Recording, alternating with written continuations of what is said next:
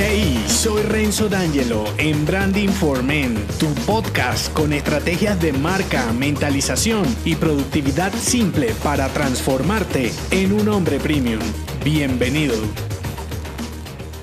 La técnica resume los métodos que usas para ejecutar las tácticas de la productividad de tu marca personal como un hombre de negocios efectivo. Este episodio forma parte de la saga Branding Productivo. Si acabas de llegar, regresa en el timeline para que sepas de qué va todo esto. En tu productividad personal, la manera de hacer las cosas puede ser tu propio arte. La técnica, al igual que cualquier otra actividad, deporte o tarea, puede convertirse en lo que te haga o no conseguir tu propósito con la marca personal y comercial. En la táctica, que fue el episodio anterior, te mostré algunas acciones del microtiempo que podrán impactar positivamente tu productividad personal. Ahora, antes de pasar a la práctica, reflexiona sobre las actividades que te consumen el macrotiempo. ¿Las recuerdas? Que son todas esas actividades que según tu análisis inicial, que fue el primer episodio de la saga, consumen las grandes horas como por ejemplo las distancias y las actividades sociales. Solo para ponerte en contexto rápidamente, en la distancias está todo lo que demanda un desplazamiento y recorrido. Por ejemplo, tu oficina, tu casa, ir al médico, financieras, abastecimientos, mantenimientos. Y luego vienen las sociales, que son todas las que sean reuniones. En el análisis evaluaste las reuniones de oficinas, con amigos, familiares, deportivas, entre otras. Estas horas del macrotiempo quise dejarlas casi para el final del recorrido porque pueden ser las más complejas de recortar sin un cambio en tu estilo de vida. Si las evalúas en detalle, prácticamente estas tareas son tu día a día como businessman. Y aunque no puedo darte una receta corriente de cómo cambiar tu estilo de vida, sí está en mis manos mostrarte cómo es mi técnica para conseguir reducir esas grandes horas. Así podré darte una luz de algunas cosas que puedes modificar en tu estilo de vida aplicándolo a las actividades que tengan sentido para ti. Todas las que te mostraré aquí son simplemente un ejemplo. Recuerda esta frase, las recetas fantásticas de productividad te volverán mediocre. Crea tu propio método. Te contaré mi caso no como un guion, sino como un método que me he creado para optimizar mi tiempo y que además se ha traducido en un cambio constante en mi estilo de vida. No quiero decir que lo que te voy a contar sea perfecto, incluso hay cambios que luego se han convertido en un completo desastre. Te compartiré lo que me ha funcionado para que extraigas lo que puede funcionar para ti. Lo primero son las actividades relacionadas con las distancias. Aquí la primera que te mostraba en el análisis era los traslados de casa a oficina o viceversa. Este elemento, en mi caso, yo lo fusioné hace un poco más de 10 años, es decir, no manejo casa y oficina por separados. Fue un cambio que al inicio pensé que no funcionaría, pero luego, al ver los resultados, no sé cómo algún día los manejé por separados. He tenido de todo tipo, desde una aparta estudio con todo en un solo ambiente hasta una casa gigante con un piso de oficinas y otro de vivienda. Este cambio me da para una saga completa trabajando desde casa o algo así. Prometo luego contarte en detalle. Aquí lo importante es la técnica de un espacio destinado exclusivamente para tus actividades estratégicas, comerciales y profesionales dentro de tu casa o muy cerca también te puede funcionar. Eliminar esta distancia representó en mi vida en su momento ahorrarme mil horas al año en traslados. Quiere decir que a la fecha tengo más de 11 mil horas ahorradas y reinvertidas. Eso sin contar gastos de automóvil, combustible, contaminación y el impacto emocional cuando tienes más de dos horas metido en un tráfico diario, se te borra cualquier sonrisa. Luego viene la siguiente actividad, que es salud y bienestar. No recuerdo la última vez que fui al médico, aunque si lo necesitara, que esto es lo importante, mi servicio médico está a menos de un kilómetro y cuando busco servicios médicos de otro tipo, por ejemplo como ir al odontólogo, cosas así, procuro que pueda ir caminando. Esto es comodidad y rapidez. Revisa tus servicios médicos, así nunca los uses y si es posible, trasládalos lo más cerca de ti que puedas.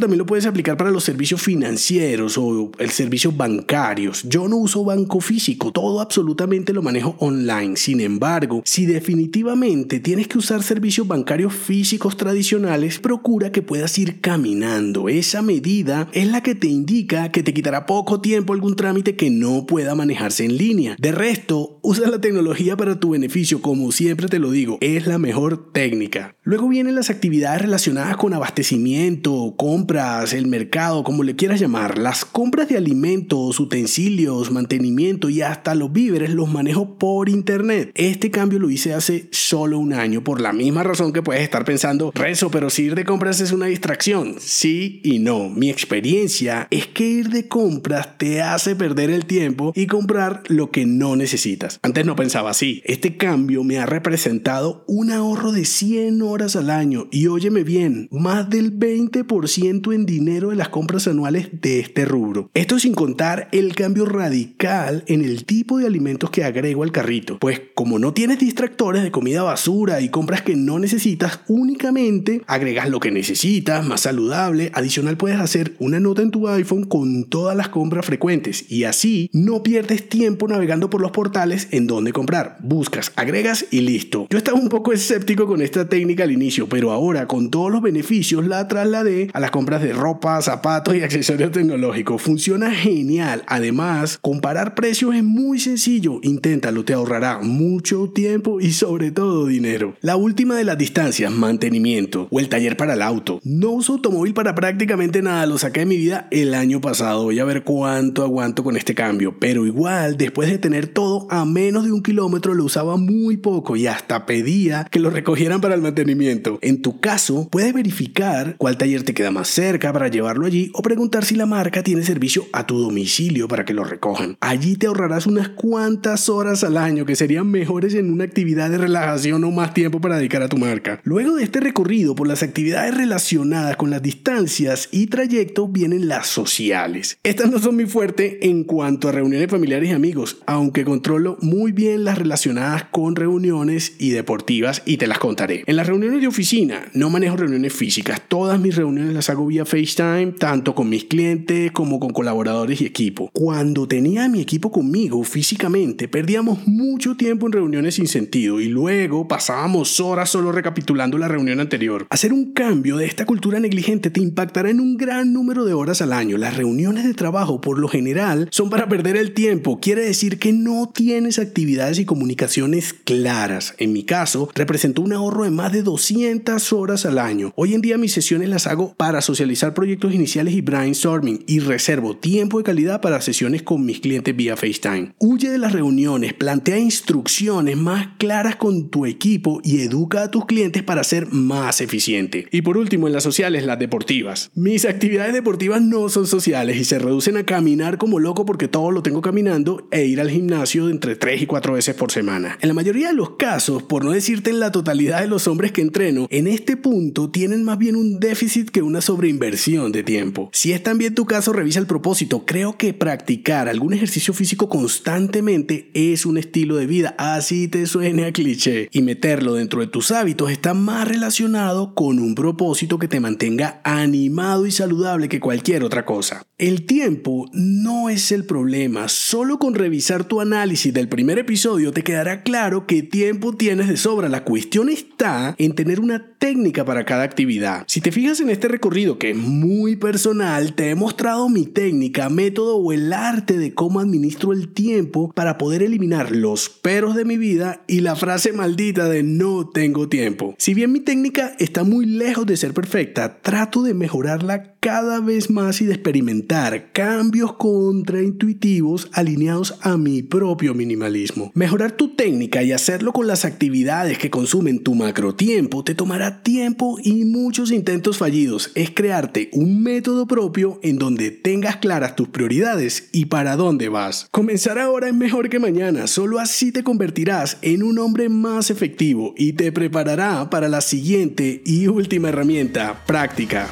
Si te gustó este episodio, déjame un mensaje con 5 estrellas en Apple Podcast y únete a mi clan si aún no lo estás en renzodangelo.me. Hasta la próxima.